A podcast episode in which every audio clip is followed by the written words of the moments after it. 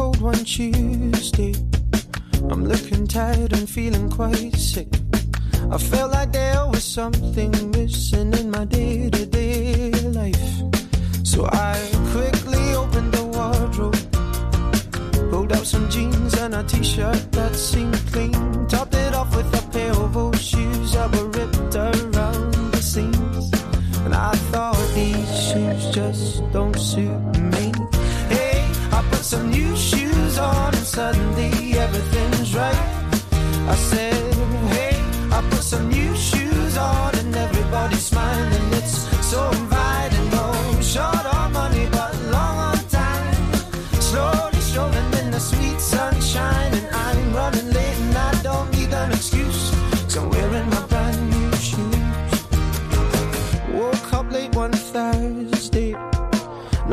stars as I'm rubbing my eyes, and I felt like there were two days missing as I focused on the time.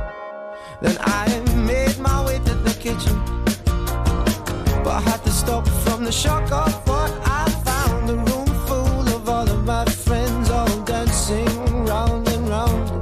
And I thought, hello, new shoes, bye bye, and blues. Hey, I put some new shoes on, and suddenly everything's some new shoes on, and everybody's smiling. It's so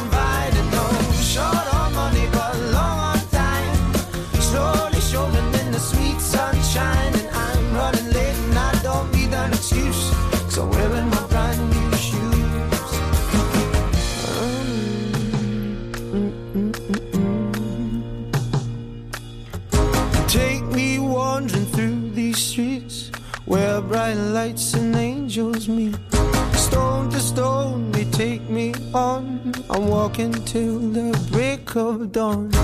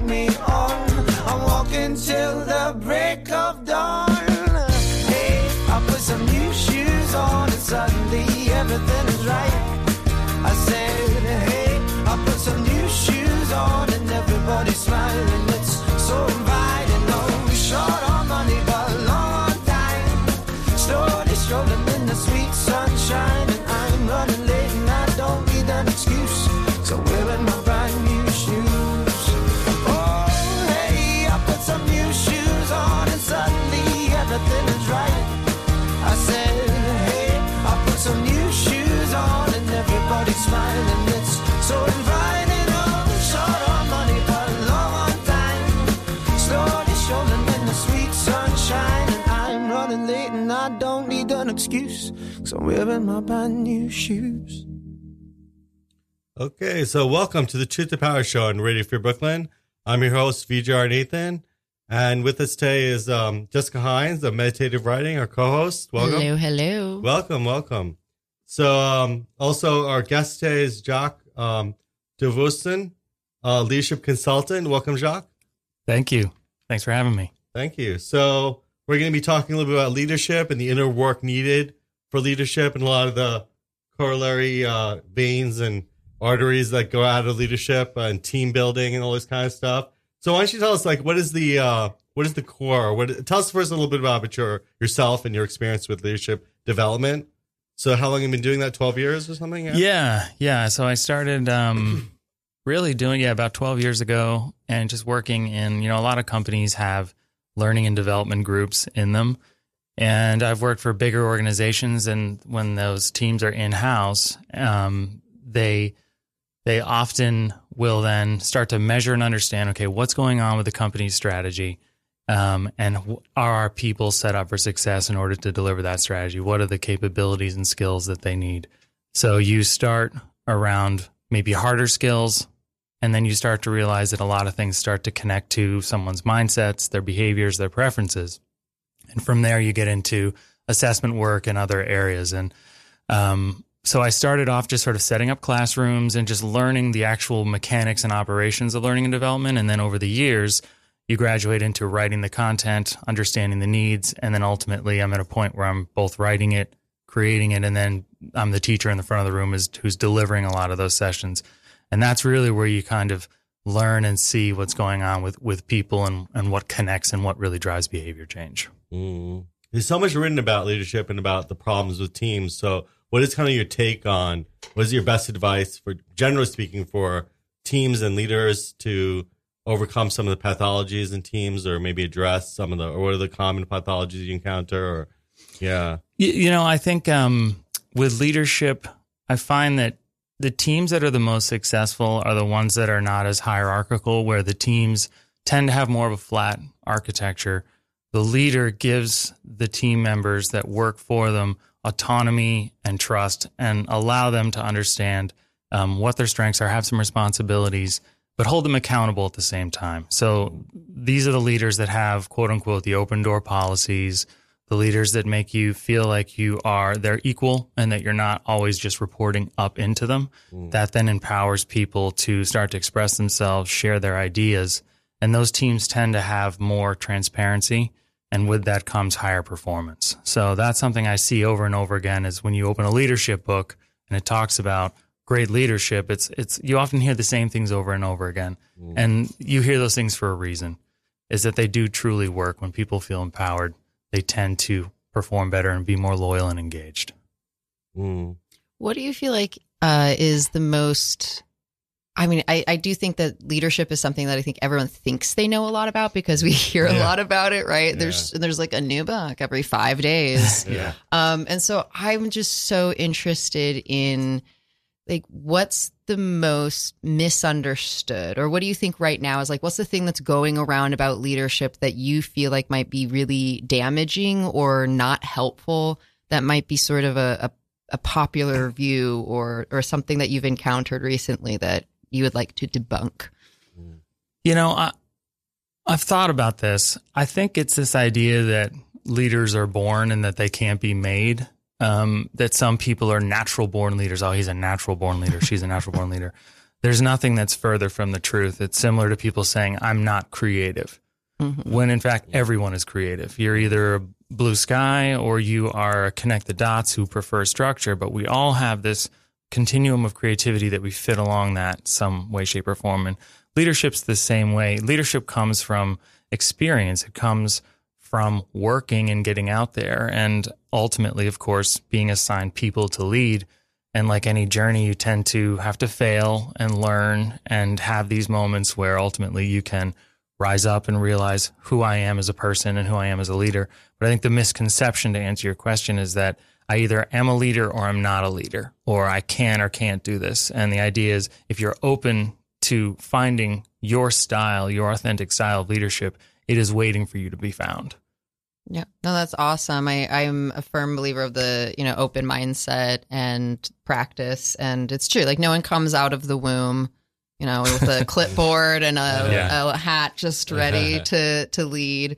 Um, and absolutely about creativity. One of my favorite studies talks about how, you know, 98% of kids uh, test as creative geniuses and about 13% of adults which goes to show that you know creativity is something that oftentimes gets beaten out of us by our schooling or our system or, or our lives but that if you practice it and you maintain it you know like everyone has the capacity to be heavily creative and it's good to hear that it's there for leadership as well yeah it, you know you, you hit on something very interesting is this idea of when we're children we have this um, possibility and this excitement and this optimism. And then as we get become adults, maybe we live for a while, our dreams get smaller and maybe we get a little bit more pessimistic or or just you could say even consider ourselves realists or something. Mm-hmm. And a lot of the theory around leadership is to tap back into the possibility of when you were a kid and everything felt possible. Mm. And you were you had the joy and the unbounded sort of creativity and hope that kids have. And I think that's why we often get so much energy being around children, whether they be yours or, you know, hanging out with your cousins or your family or whatever. Um, kids make us feel good because they have so much natural joy. And, you know, some of the leaders that um, I've seen speak or, or that I that I've sort of met with talk about tapping into that in company culture and not feeling so bogged down with the stress um, of high performance, mm-hmm. but finding that ability to step outside of the day to day, look at the big picture, be grateful and celebrate, you know, really often how fortunate a lot of us are, but how do we find that childhood joy? Because that's where creative possibility comes from often and those breakthrough innovations that companies are looking for. It's interesting. I hadn't thought about it before, but now um, I think all three of us have a little bit of an entrepreneurial experience. Yeah. And I was just realizing that, you know, I've been a, a founder in many, in multiple companies and a co founder, and recently having launched my own company. And I just remembered, I was like, wow, like when I was a co founder or, or when I wasn't the leader, I always had the biggest ideas and I was always super excited. And I always had like this flood of things I would bring to the table. And then I realized that when I started and I was the sole person leading my company, I got much more conservative and safety and stability became so much more important. And I think that a lot of people are scared to like go out and become like uh entrepreneurs or be the, the only person in charge of a creative project. Mm. Um, and so what advice might you have to maintain that, you know, big thinking and excitement and wildness, even when that maybe that fear of instability comes in when you become the leader of a group or an organization? Well, if you'll let me, let me put this back on you for a second Oh, no. and, and ask you why you shifted when you suddenly became the entrepreneur and let's just say the boss or the Mhm. leader. What happened in your mind that made you maybe a bit more buttoned up and a little more serious, where when you were not the one in charge, maybe you felt more free? I th- for the transition that I made, I knew that even if I didn't have a good day, there I had a team underneath me that I knew that felt like a safety net. And so it felt like I could take chances because and then when I went out on my own since I was the only person, I was like, "Oh wow, I can't have a bad day." I was like, "I can't, you know, there's no one behind me to catch me if I fall." And so I think that you know, led to me just making much more conservative choices. Did you feel more accountable for the livelihood of the people that work for you and some of the weight of, gosh, they are, they're giving their career to me, or maybe I'm in charge of their income or something like that, and the success of the company, et cetera? I mean, I've eh, for the people that I work with, like I, I just know that I can always deliver for them. I think it's harder for me to like I know I can always show up for the people that I work with. Like absolutely. Doesn't matter how little sleep, doesn't matter what happens if, you know, um, I think when you stepping out on my own, I did realize that I might not uh, have the same amount of dedication for taking care of myself and making sure I'm okay Mm. um, as I do for like my clients and the Mm. writers that I mentor. Um, I am always my best self for them, and and so Well, it's like Yeah. that that old saying, putting the oxygen mask on yourself first before Yeah. helping oh others. yeah, I have to say that to myself constantly. Yeah. well, it, it's you could say the same thing happens to parents. You know, sometimes they they give everything to their children, and, and sometimes they, whether it be physically or emotionally or mentally, struggle because they're so dedicated to being selfless for their kids. And I think leaders and bosses take pride maybe as this badge of honor of of giving everything they can to the job or to their team but your team's also looking up to you and looking as looking at you as a role model. So if you're making and taking the the mm-hmm. balance for yourself, for example, if you're working till 9 p.m., everyone on your team's probably going to feel the pressure to do the same thing. But if you say, guys, it's five o'clock or it's six o'clock, I know it's New York City. So if it's six o'clock, I'm leaving and I expect all of you to leave too. And you set that expectation you can change sort of the conditions and the culture of that team because then you give everyone the balance because we the the misconception on stress is that stress is a bad thing but if you can stress but then build in the recovery time stress is where where the growth happens right? Mhm. Suddenly my comfort zone gets that much bigger. Um, and giving yourself first permission as a leader but also then giving your team that same permission the uh, entire culture of your of your not only your main team but your organization can can change tremendously through those permissions. That's that's great. I I know the leading by example absolutely because especially with like health things for writers, writers artistic health is extraordinarily important and under and not t- talked about a lot. We talk about mental and physical health, but artistic health is something that I'm always trying to make sure that I demonstrate. But it's interesting that you talk about the role of the team with leadership and and I'm wondering, you know, there's probably a lot of people listening who are the uh, followers in a team and or maybe struggling with the leaders that are Mm. leading them. And as someone who has often been quite frustrated with um, some of the leaders that I've had, is there any like what's the best approach when you're in a situation where like you know change needs to happen or something's not working for the group, but you're not the leader? Like how how would we approach that?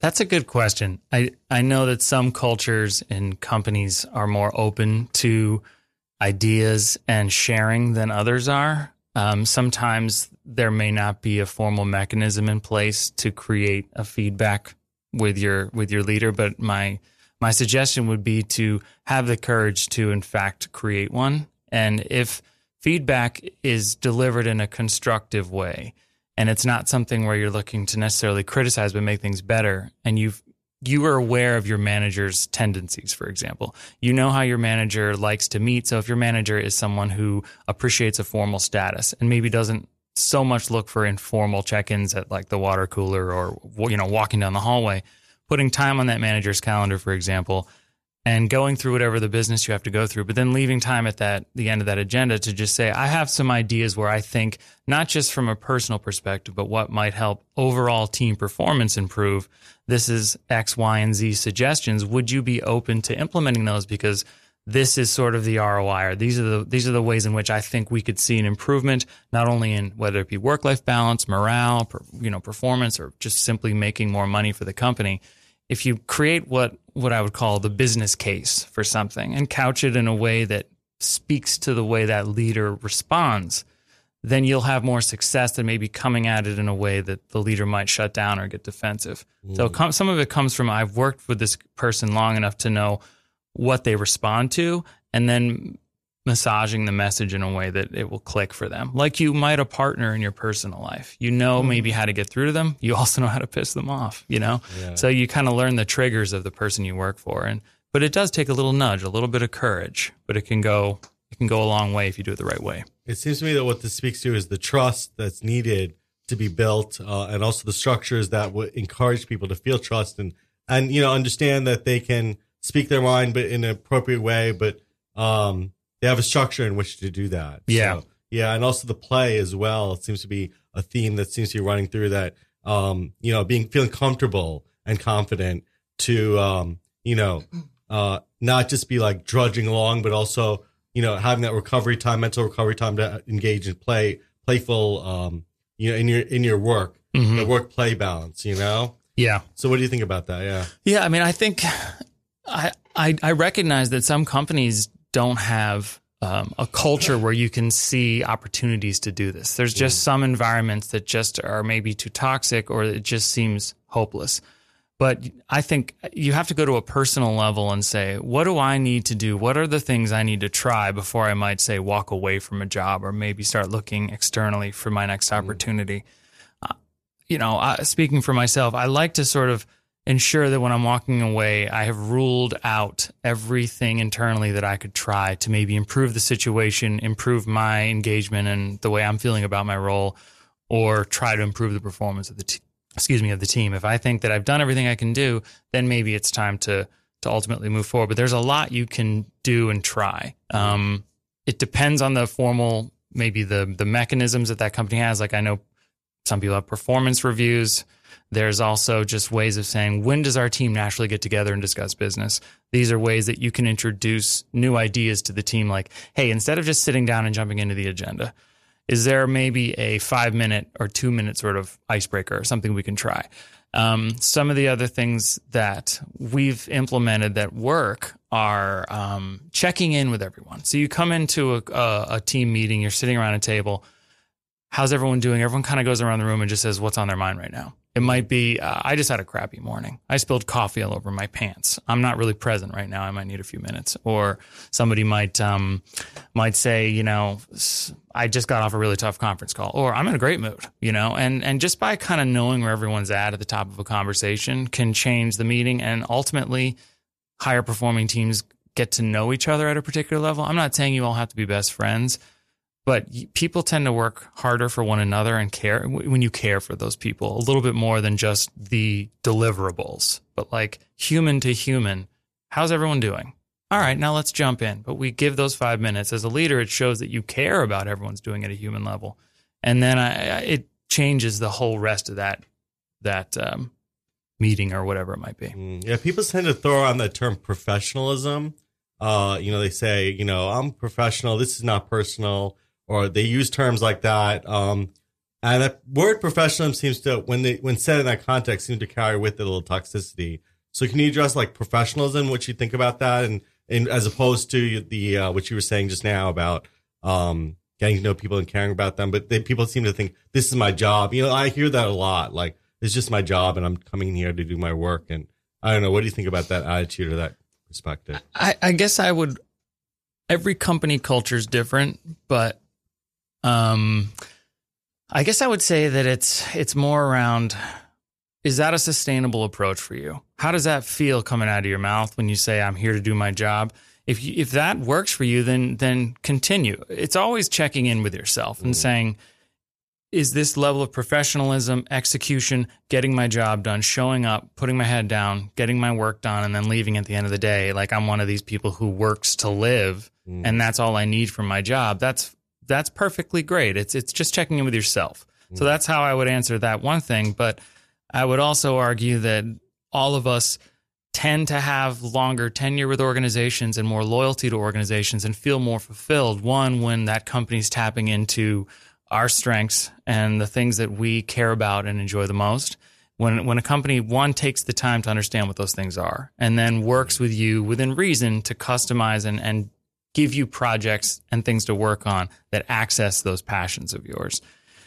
That's a whole nother level of engagement where you can really start to soar as a professional. And leaders who are strong leaders identify and care about understanding what those things are and then they will whether it be through formal assessments and giving your team maybe diagnostics to take where they kind of learn okay god my team has all these talents i wasn't aware of how can i use this one to team build or, or to drive projects and things like that um, so there's things that you can do as an individual to understand who you are and what you care about and then ultimately what do i need to be successful and feel engaged in my job and that kind of goes a little bit deeper than just being a professional Mm. and and showing up, doing my job, and leaving. There's nothing wrong with that, but I, I find a lot of us need a little bit more to tap into the passion and the values that are beneath the deliverables. I yeah, that's it's a really I hadn't thought about that, but because I've been in such non-traditional and creative fields Yeah. that the line of what's professional is different than like when I was doing marketing. Um Yeah. and it's and it's interesting cuz I you know I had this discussion with other people about like wh- where are those lines and like how friendly are you and how how open are you and you know I have a sister who's a, a therapist and um I am definitely not a therapist but I talk a lot with my writers and there is some crossover in the things that we do. And obviously I've studied a lot of psychology to be able to to mentor people as well as I can. Um, but I remember getting into arguments with her about the level of professionalism between, you know, myself and my writers and what she has between her and her clients. And she was pushing so hard for me to be like, she's like, no, like that's totally inappropriate. You- Like they shouldn't know anything about you, to, you know, in this hard line. And I just found that it was nearly impossible for me to ask someone to be vulnerable and open up without sort of demonstrating that level of vulnerability Mm, yeah. first. Yeah. And it's something that I've been aware of for the past few years of just trying to discover for myself, like how much is vulnerability and holding space to enable them to do what they do until it crosses over into two people that are friendly, just having a conversation. yeah. And so I don't know if anyone else struggles with that, but if people do, it's real. I, we all kind of need different things to feel comfortable and, and effective at work. But I, I think you're right. It's to a point, it's good to get to know everyone, but there is a line of what's appropriate and what are the boundaries for a professional environment. Mm. It also can work against you if you become like best friends with everyone on your team.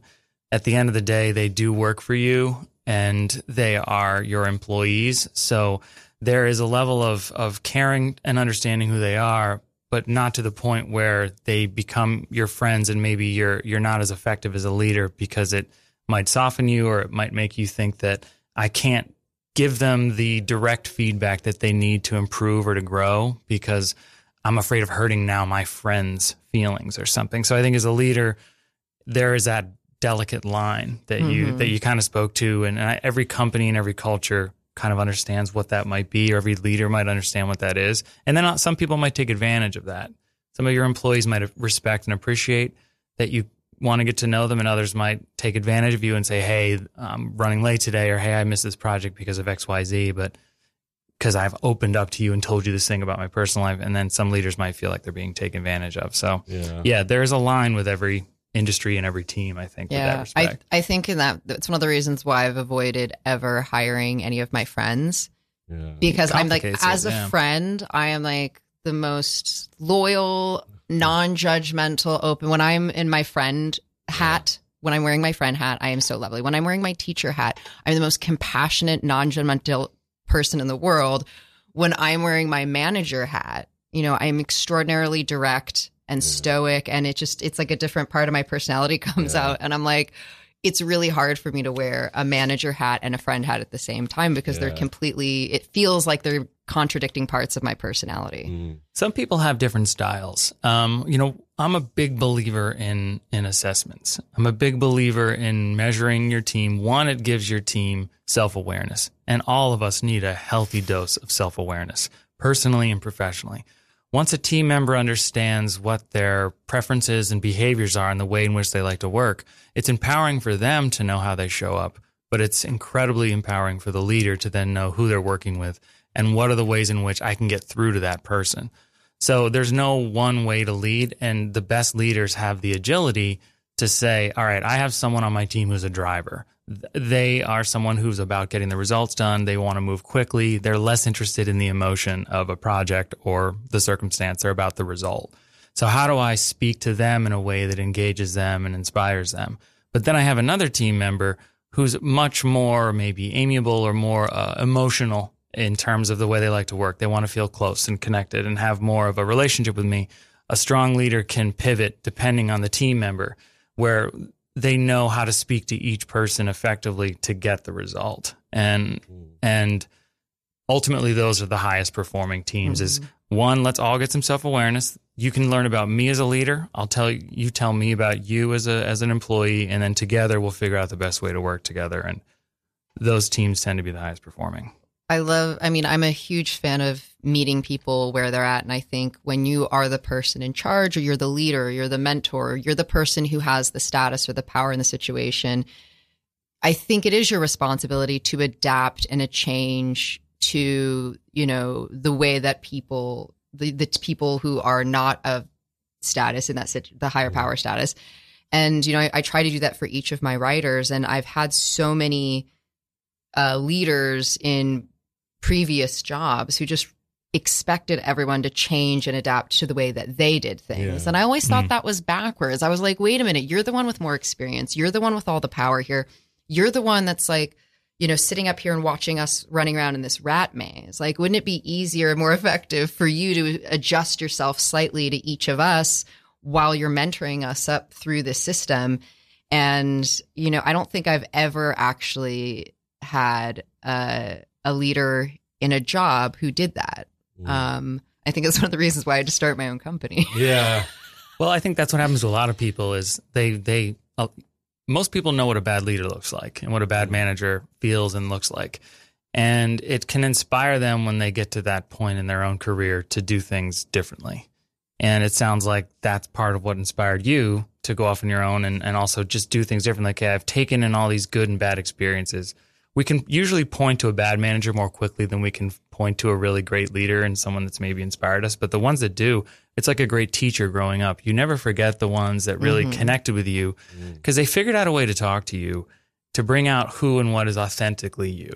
Mm. And that is a a gift that a great leader has is they know how to tap into your potential and help mm. you see things that you didn't think you were able to accomplish and suddenly you're achieving and working at a level that you never thought possible Yeah, I think that's what a great leader really does is that when they can tap into part of a person that was being underutilized or that other people couldn't see and and and creates a safe space for that to come out. Um you know, it's so interesting. I was speaking to someone uh, about a week and a half ago about um bad leaders.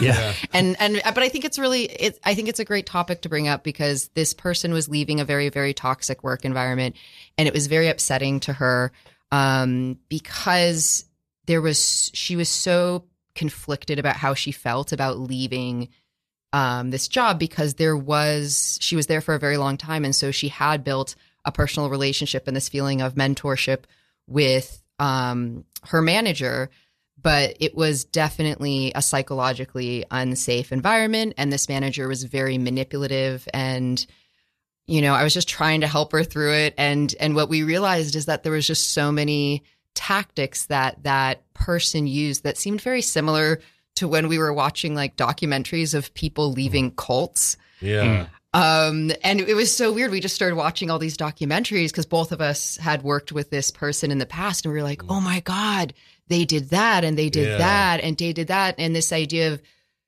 some leaders using manipulation Mm. um, rather than leadership, um, and because it can be very effective, and how sometimes when you leave an abusive work relationship, it is common to feel guilt or shame, Hmm. or to question like, why did I allow myself myself to stay in a toxic work environment for so long? And I just think it's a really complicated relationship, and I think especially women. Um, you know, I I've just talked to a lot of women who are like really strong, smart, independent women who have told me stories about staying in not good work environments with abusive bosses and just I'm just being like why like what Did they ever get to that reason for them? Could they ever point to it maybe in hindsight looking back? um the the women the, it's interesting usually it's a pattern and that's one thing that i have found is that most of the women i talked to there was this realization of going back to i know for me like i have a complicated relationship with my family and so some of those Yeah. start very young. Um, but one of my, yeah, I, I think for the couple women I've talked to, they're just like, actually, you know, it, I don't think it started with that relationship. I think it started with my first boss Mm. who did this. Or I think it started with like a relationship that I had with a romantic partner 10 years Yeah. ago. And that there's a certain level of familiarity that, Yeah. you know, if you once had a good experience with someone, you know, even though it was abusive, you know, it's like the, the the first experience we have with anything creates the neural pathways and that, oh, this is familiar. And I can tell you my first real job, like full-time job, I had a horrific leader, a very bad boss who was not running the company very well. And so I think that that became normal to me. I was like, oh, it's normal for your boss to tell stories about going to Mexico and doing mm-hmm. really illegal things. And it's normal for the vice president of the company to come in drunk halfway through the day and tell you that no one cares what you think, Jessica, because that was actually something that at my first job, this guy would just be like, nobody cares what you think. Oh my gosh. Um, yeah, that's abusive. That's and yeah. so so yeah so that to me i was like oh this is working in new york i was like this is what it's like to be in marketing in and i think that that opened up the doorway for me that later on i was not there were many red flags that probably other people might have been like oh that's not a good work environment or that's Yeah. not good leadership. That to me you know because i was getting attention or because someone was like oh you're you know like it i was just the combination of compliments manipulation and uh, my first work experience is being not that great. You know it might have taken me a little bit longer than most people to to realize that some of the work environments i've been in have not been healthy Yeah. you, you might you might pick a company for the same reason you pick a partner in adulthood. You could be recreating your childhood. Mm-hmm. You could be a reaction to what you didn't get as a child. I do think it gets a little bit bigger around you. And you pointed to something else I think that's important is you don't want to change jobs constantly, but it's important to also diversify your your professional experiences to understand how different environments and industries mm. might run or operate Yeah. if you've been in one area for a really long time, there's comfort in that, but it then also could normalize things that maybe aren't normal. The same way that you mm-hmm. might, as a child, think your family's normal until you get out there a little bit and you're like, wow, okay, there's a lot that my family did that maybe wasn't so normal, or Yeah. it's, or at, at, at the minimum, I'm seeing other ways of doing things that could be equally or more effective. And then you kind of get a sense the same way you might with dating or being in relationships what you like and don't like in partners and what's comfortable and inbounds and out of bounds with someone that you're dating or in a relationship with, you are kind of dating your company in a Mhm. way. Yeah. And you're going to maybe have some swings and misses along the way until you say, this is the kind of place that I thrive in. And then when you go out and interview, the longer you're in your career, the more you're interviewing the company as much as they're interviewing you. And that's a really interesting kind of shift is we see more and more people are interviewing that company to make sure Yeah. that their values and what they stand for and what they care about are in line with me. And it's not just, oh, please hire me. Yeah. But what's your deal? You know, like what are you Mhm. guys about? What do you care about? And more and more, I think um, candidates are feel empowered to ask those questions. I just want to say also, uh, it seems like uh, studying comedy has been uh, one of the areas that you mentioned helped you with your leadership development. So can you talk a little bit about how like your years in comedy, doing sketch writing, all these kinds of stuff, maybe give you some insights into human behavior or human development, or what, what kinds of ways did that form pathways in your own uh, career? I do think it's probably something that's innate in me from the very beginning. I love to, even though I might sound super serious on, Yeah. on the, in this conversation, Yeah. like this guy's funny. Yeah. Uh, I hope so. Um, but it's I do have passion for this subject, so I probably put on my business voice. But um, comedy has been a way for me to probably, if I'm being transparent, I gain comfort with people. I gain their acceptance of me by being able to make people laugh. yeah. It can become. I don't want to say a meal ticket, but it it's it helped me socially make friends, gain acceptance, maybe from more difficult personalities that I wasn't sure how to navigate. But if I can cut the room with a with a one liner, suddenly it Yeah. it helps one bring everyone together, break tension, etc. And then through the years, like anything, you get more and more skilled in it. But I also just have a passion for it that's just unending. And I've tried all kinds of comedy from stand up and sketch and improv, acting, etc. And what I think it is below just making people laugh is a deep interest in sort of the human condition. And I have what I would call the comedy brain, where someone might walk into a room and be like, oh, the walls are yellow and there's people over there. And oh, look, refreshments. I'm looking at it all completely differently. I'm I'm not necessarily sizing everyone up, but I'm looking for the funny or unusual or unusual thing in every place I'm in, whether it be the subway ride on the way here, you know, at the bodega in a, in a company uh, meeting or something like that. And from that, you start to learn, God, people, while we're all very unique, there are repeatable and predictable styles of behavior. And from that, you you can see in a in a life context, but also in a business context, where those things show up. What are the triggers of those people? What makes them uncomfortable, comfortable, engaged, disengaged?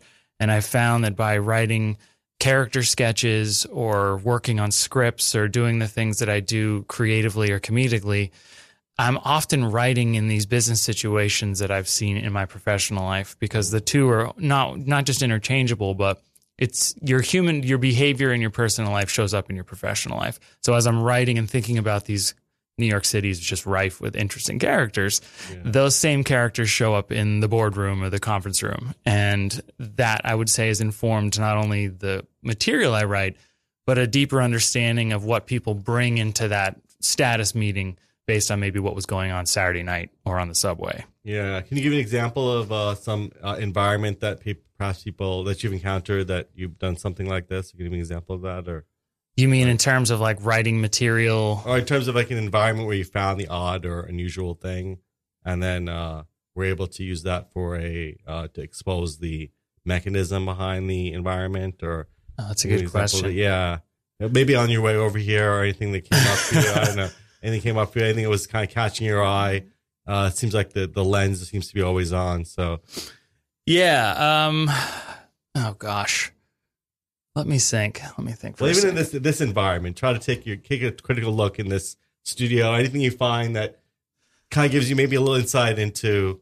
Uh, well, I think the people's voices are always very interesting to me. Yeah. Um, so I'm a big podcast fan, and I think there is this podcast voice that I've come to pick up on. Yeah. That um, I don't know what you're talking about. exactly, it's that soft. And I'm not saying this is an original premise by any means, Yeah. But I've become obsessed with the Daily and Michael Barbaro's voice. I Yeah. mean, did he teach himself to talk that way? it is so cool and weird. And all my friends have a Michael Barbaro imitation that Yeah. they say, like, let's meet up and just do our Barbaro and see Yeah. who's closest. because it's just this odd sort of way that he clips the end of words or will accelerate and slow down to get through a sentence. And I think that the the, the cadence and the style of talk, maybe it's just radio, and then um, there's a corporate voice. And I think I didn't talk like this ten years ago, so I can even make fun of myself. And that I've noticed the way that we love to poke fun at corporate language and the way that we use these terms like thinking outside the box or let's take this offline and and it's a it's a it's a common comedic premise but Yeah. I find it to be like legalese for business people who don't know what they're talking about or often are full of shit. They can just sort of hide behind certain speak like let's put that in the parking lot aka I don't know the answer to that so I'm going to buy myself time by by couching this for later on in the meeting.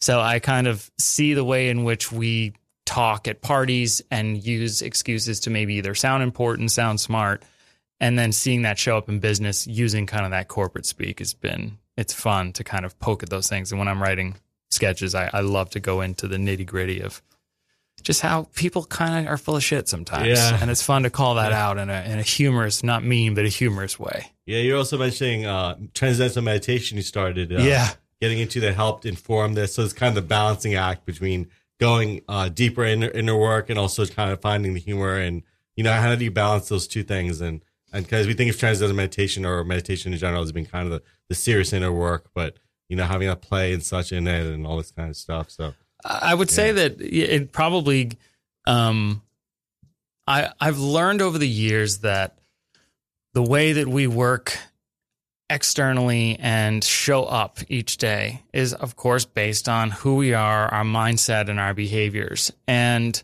that's the thing that we have control over. You can't control often maybe company culture or you're more of a junior and entry level person. So the the workflow or the team construct to your earlier question on how do you break through with your boss and make a suggestion, it can be challenging or intimidating because you don't want to get fired, you don't want to come off as difficult.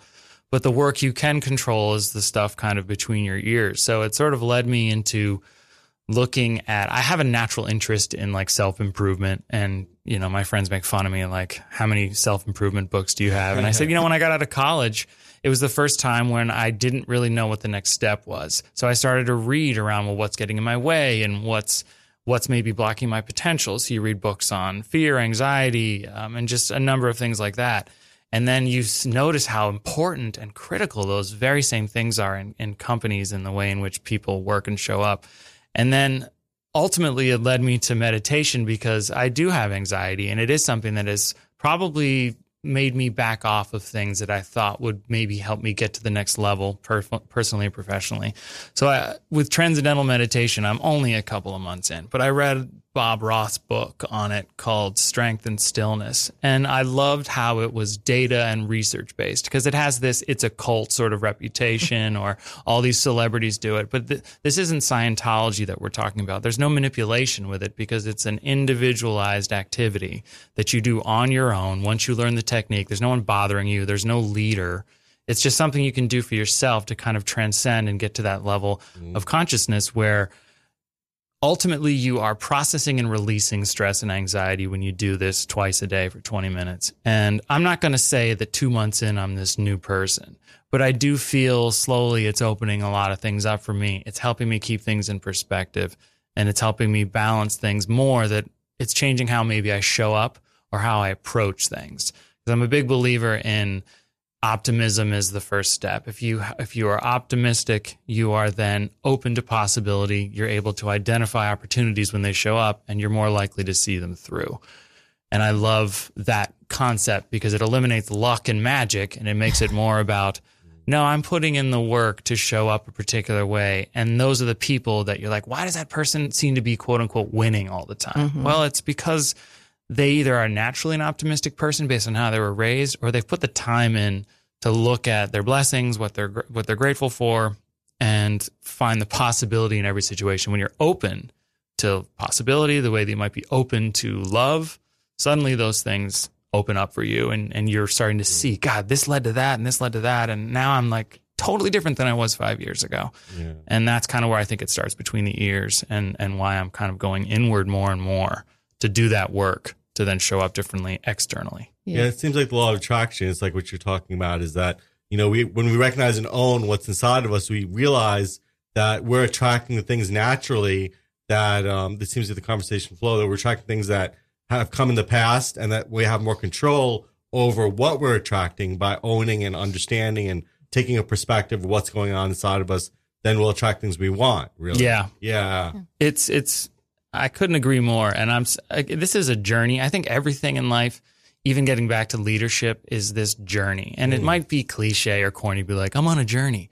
yeah But life is a journey and it goes back to mindset or I think one thing we were talking about earlier was growth versus fixed mindset. If you have this growth mindset, which I'm still not only getting my head around, but embracing this more and more, because sometimes the things that matter to you most in life, you're more fixed on, which means you're a little bit afraid to take those steps and just embrace failure and embrace that this will be something I'm going to be working on and pushing my entire life. And it's not, I'm going to do this one thing and get an answer on whether I am or am not something. But in fact, this is a, a journey. And the people that you look up to in life are the ones that said, I've failed a hundred times, or like the top comedians are said, I've bombed a hundred times on stage, if not more, but I keep going. And, f- and by embracing the long view, you can really achieve something tremendous. yeah it seems- And Yeah, so, it seems to me that uh, you know a leader and everyone on on a team, you have to, leaders should be uh, comfortable being vulnerable, like not knowing if they don't know something, not pretending like Mm. they know something. This is something that's I've heard a lot that they should be like, oh, I'll, but I'll look it up, I'll find out or whatever. But that curiosity and encouraging their team members to feel like they're comfortable and being vulnerable and feeling and not feeling like that's a weakness and stuff like that. So that's something that vulnerability is very important to be able to acknowledge and understand each other's having a trust, that foundation of trust that they can, you know, rely on the leader to catch them when they're when they're uh, in that vulnerable space. Yeah, yeah. The, oh, yeah. It's sorry. I was just coughing into the mic. Yeah. No, it's just so interesting bringing it around to like meditation and meditation and leadership and and anxiety and because I was just realizing that you know meditation is something that you practice. It's something that you have to meet every single day, and some days it's easier, some days it's harder.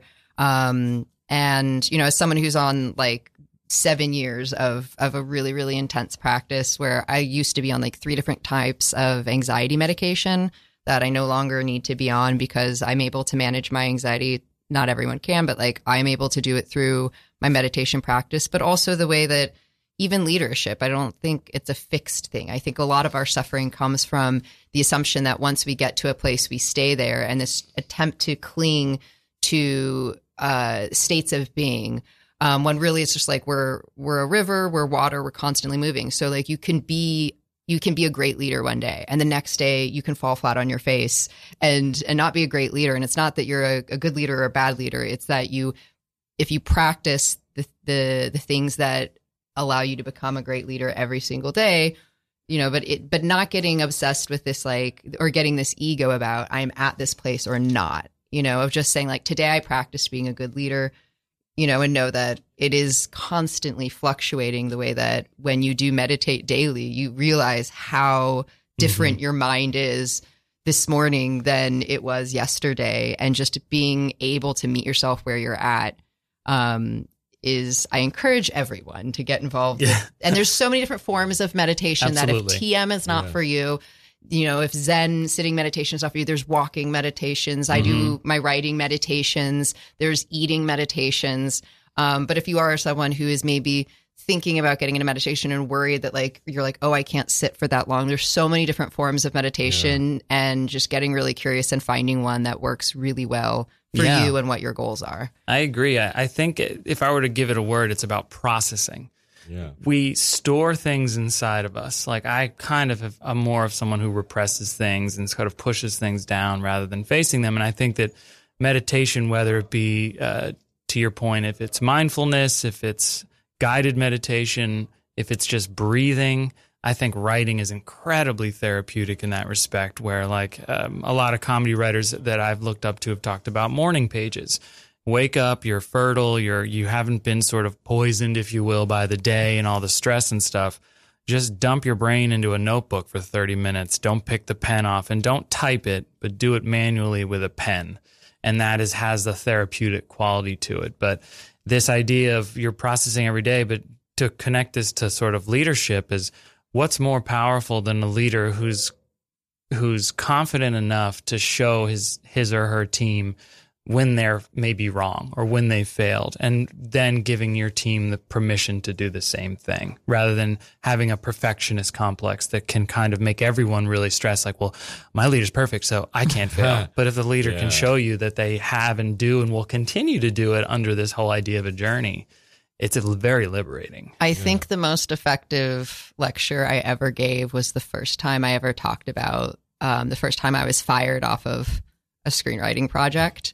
Oh, Um, tell us please. here we go where, where I was I was so scared, you know, I was like so I was like, "Oh my gosh, I'm finally a professional writer." Like the goal that I had for myself since the age of 12 years old, the only thing I cared about, I didn't care I never pretended to have a, a wedding, I didn't care about love or relationships. I just had to become a professional writer. And then I finally got to be a professional writer and um I just remember the that they I mean they don't really fire you to your face. They, you just Yeah. suddenly find out someone else is writing the next draft of the script. It's like it's like the most Oh, that's so it's painful. it's like professional ghosting and then Yeah. you see their Instagram account and they're with someone else and you're like, Oh, "Oh." gotcha. And I remember how I I mean at first I was just like, "Oh my god, I I, I am I a terrible writer?" And I started the voices came in my head and I was like, "Oh my god, I've lost." And I was so sad and then I I was talking to some of my friends who were a lot of them were professional writers before me and they were like they're like oh no no no no no oh they fired you because you wouldn't change the race of one of the couples in your script they're like no no no no no I once had this producer I got fired this way and everyone started telling Yeah. their stories and I realized that you're not a professional writer until you've been fired from your first gig Yeah. and that that was the first time I felt like I had connection with people and that I belonged. I never felt like I belonged in that community actually until I had gotten fired. Yeah. Yeah. Yeah. But you, you also point to something super important, which is sharing, communication, and feedback. You, this um, this idea of you think a particular way because there's some voice in your head that's telling you you're not a good writer or you got fired, and no one gets fired in this business. But by maybe sharing that or expressing that with people who are also writers, like no, no, no, I've been fired a lot for these reasons. One, it makes you feel normal and okay, but two, it it reminds you that even the people you look up to most have had these very similar experiences. And that's why podcasts to me have been so incredible is everyone i look up to at some time is, is on a podcast somewhere.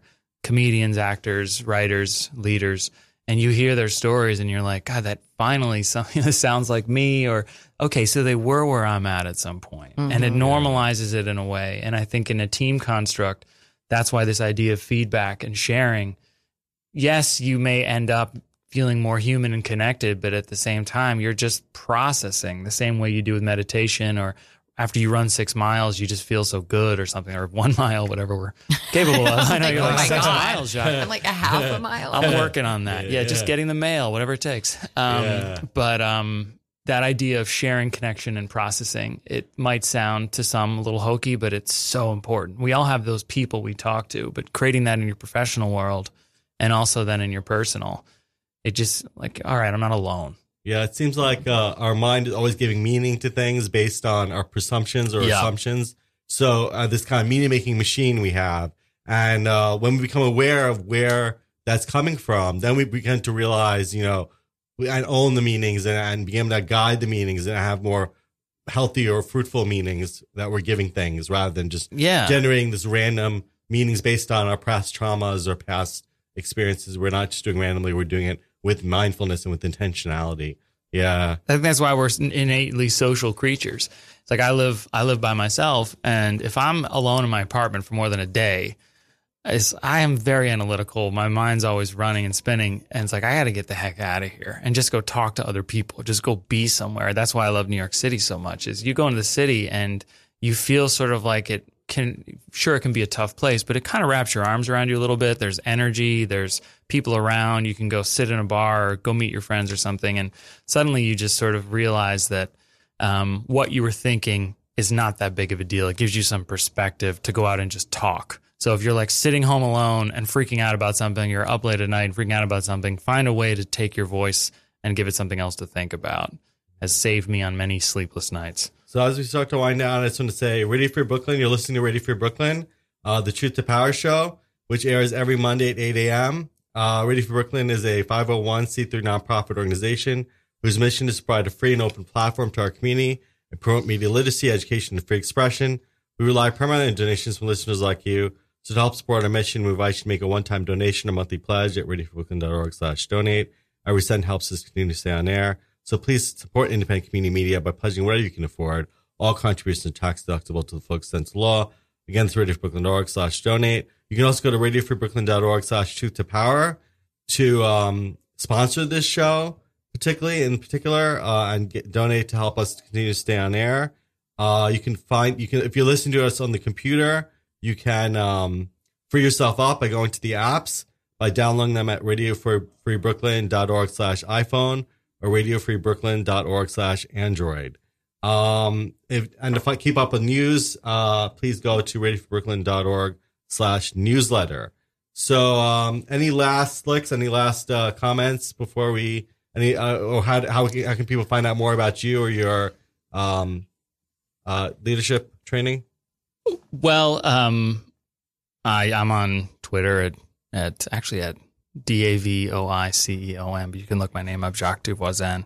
Um, and it's not that I'm tweeting a lot about leadership, but if you want to get in touch with me or through Yeah. through LinkedIn, Um, because I I whether it be working with an organization or independently, I do a lot of coaching and and one on one. So I'll assess you and then help you understand what the results are saying about you and how you can apply this to an action or a development plan. And while that might sound procedural, it really does work. So when asking me if I have anything that I would leave everyone with is to not become not think that you need to become a leader that you either have seen on TV or you've read in a book, but truly become an authentic leader that is yourself and accesses your strengths. So first and foremost, get the information, understand who I am, what am I innately most interested in, what are my talents, what are the things that come most naturally to me. Focus on developing those. I'm a big believer in a strengths-based approach to professionalism and to leadership because then you'll show up in an authentic way. And from that, everyone will will ultimately win by your performance being improved, but then you're creating permission for everyone around you to do the same thing. So be an authentic leader, figure out what your style is, and continue to develop that and recognize that leadership is a lifelong journey.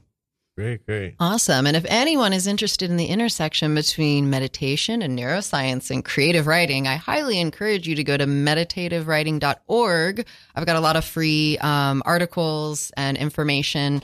And if you want to ask me about the other five times I've been fired for being too disgusting in a script, you can find me on Instagram at meditative underscore writing.